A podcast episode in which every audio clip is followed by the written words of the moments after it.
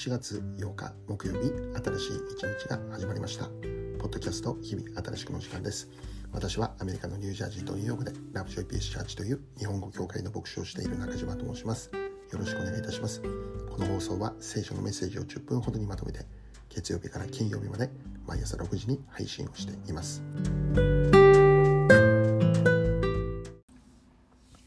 早速今日のメッセージですがまず今日の聖書の一節を紹介したいと思います。ヤコブ一章4章一節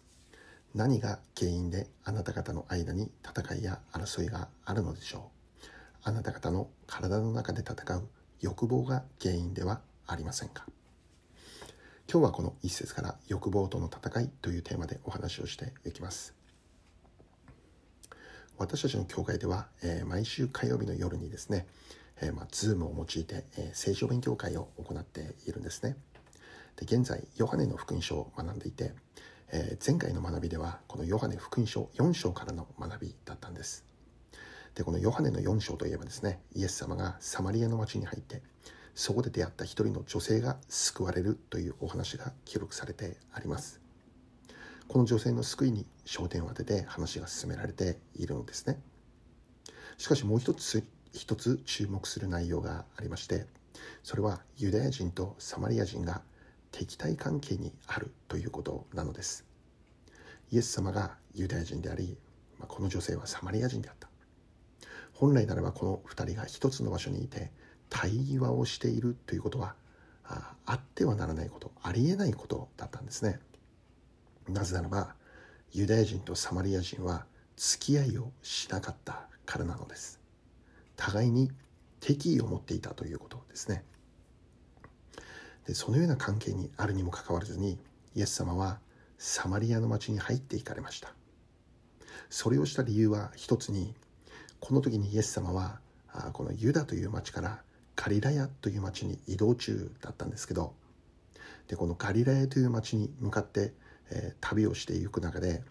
そのガリラヤに入るためにはサマリアの町を通っていくことがあまあ一番の近道だったんですね。イエス様の目的はガリレーの町に行くことでありましたからだから普通に一番の近道であるこのサマリアの町を通って行かれたということだったのですしかしユダヤ人たち当時の普通のユダヤ人たちはそうしなかったんですねそれが一番の最短距離であることを知っていても彼らはサマリアを通らずにあえて遠回りをしてえー、このガリラへ行くということを行われて行われていたのです。なぜならばこのユダヤ人である自分がサマリアの町に入るなんていうことはもうあってはならないことだったんですね。サマリアの人々にとってもユダヤ人には入ってきてほしくないという、まあ、それほど互いの関係は難しいものもうその敵意はもう深いものであったわけなのです。でそんな話をこの聖書勉強会の中でしながら、えー、この勉強会が終わった後にですね、えー、今日の学びに関して、えー、互いにシェアをする時間というものを持っていますけどもでその時にこのユダヤ人とサマリア人のお話っていうのは、え当時のことだけではなくて今でも実にたくさんの争いがあるなと敵があるよなとまあ、そういうお話になったんです。例えばもうアメリカと中国もそうだと言えるでしょうね。また北朝鮮韓国もそういう関係であるかもしれませんね。イスラエルパレスチナもそうであるでしょうね、まあ、アメリカ内においても白人と黒人の関係も難しいものでありますね。最近の話ではこのバイデンかトランプかえ2つに分かれてもう激しい戦いというものが行われていたわけですね。でそれはこの国や民族や政治レベルだけのお話ではなくて私たちが置かれているコミュニティの中にもさまざまな敵対関係が存在していると言えるのではないでしょうか家庭の中にも存在をしているということがあるのですまた神の国を表すべき教会の中にも争いが起こって分裂をしてしまうというお話はあまあ、いくらでもあるわけなんですね。まあ、このように人が集まるところには必ずと言っていいほど争いっていうものが起こるということです。争いなんてない方が良いのです。争いが好きだという人なんていないはずです。誰もが平和であることを願っていると思うんですね。しかし残念なことに私たちの置かれている身近な場所においてもさまざまな争いが起こり敵意が生まれているということことなのですね。でなぜそういうことになってしまうのでしょうか？その原因について聖書は今日教えてくださっているのです。もう一度初めに読んだ聖書の一節読んでみたいと思います。ヤコブ4章1節。何が原因であなた方の間に争いや戦いがあるのでしょう？あなた方の体の中で戦う欲望が原因ではありませんか？何が原因であると聖書を教えているのか？それはあなた方の体の中で戦う欲望が原因である。あなた方の中にある欲望が互いの関係に傷を与えているということです。欲望が原因だって教えているんですね。もちろん私たちは人間でありますから欲望私はゼロですと言える人がいないのだと思いますね。人とは何かしらの欲望というものを持って生きていると思います。しかし問題はその欲望を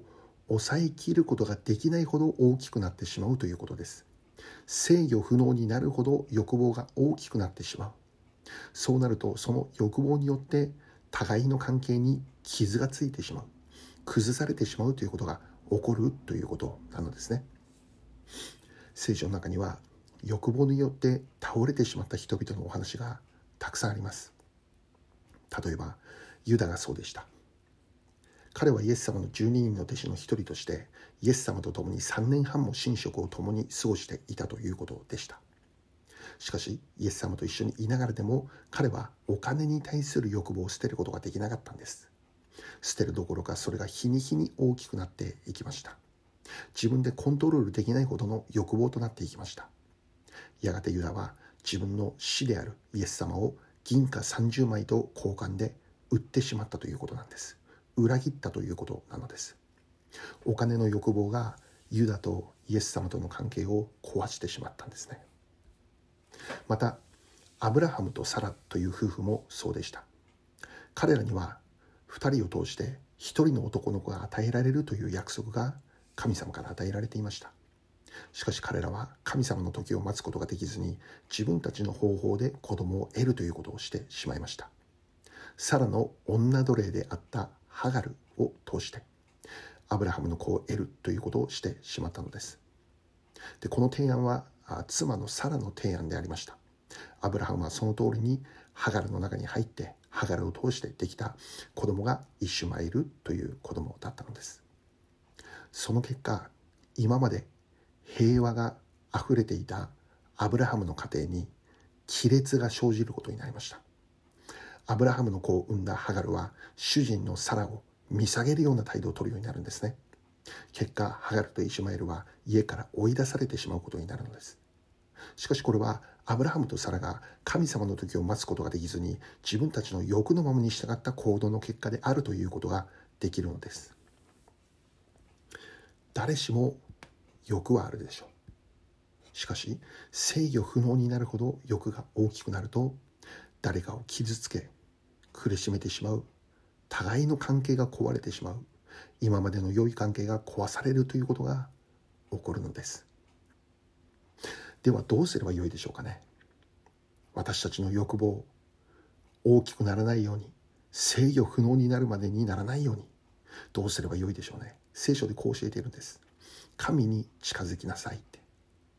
私たちが自ら欲を制御することができないということが起こるわけです。だから私たちは神様に近づいて欲望を抑えられるように欲望を下ろすことができるように助けてほしいと祈るのです。神様にすがるのです。神様に近づく人は欲望を乗り越えて平和を作る人として生きていくことができるのです。平和を作る幸いな人と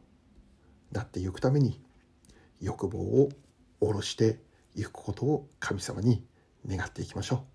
最後にお祈りいたします。愛する天の父なる神様制御できないほど欲望が大きくなることがありませんように助けてください。神様にいつも近づく祝福を与えてくださいますようにイエス・キリストの尊きお名前を通してお祈りいたします。アーメン。